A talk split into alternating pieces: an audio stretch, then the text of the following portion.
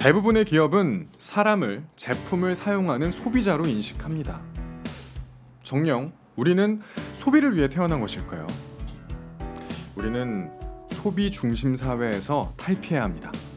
소비자라는 말은 생산자에 대응하는 경제 용어입니다.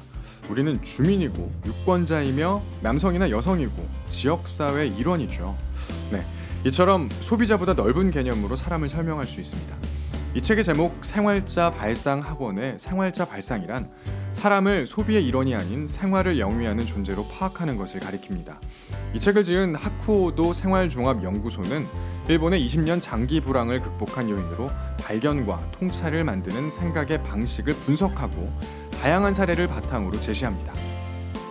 생활자 발상의 노하우는 사람에 대한 통찰로부터 생활의 미래를 그려냅니다. 지금 여기에 없는 미래를 보는 법.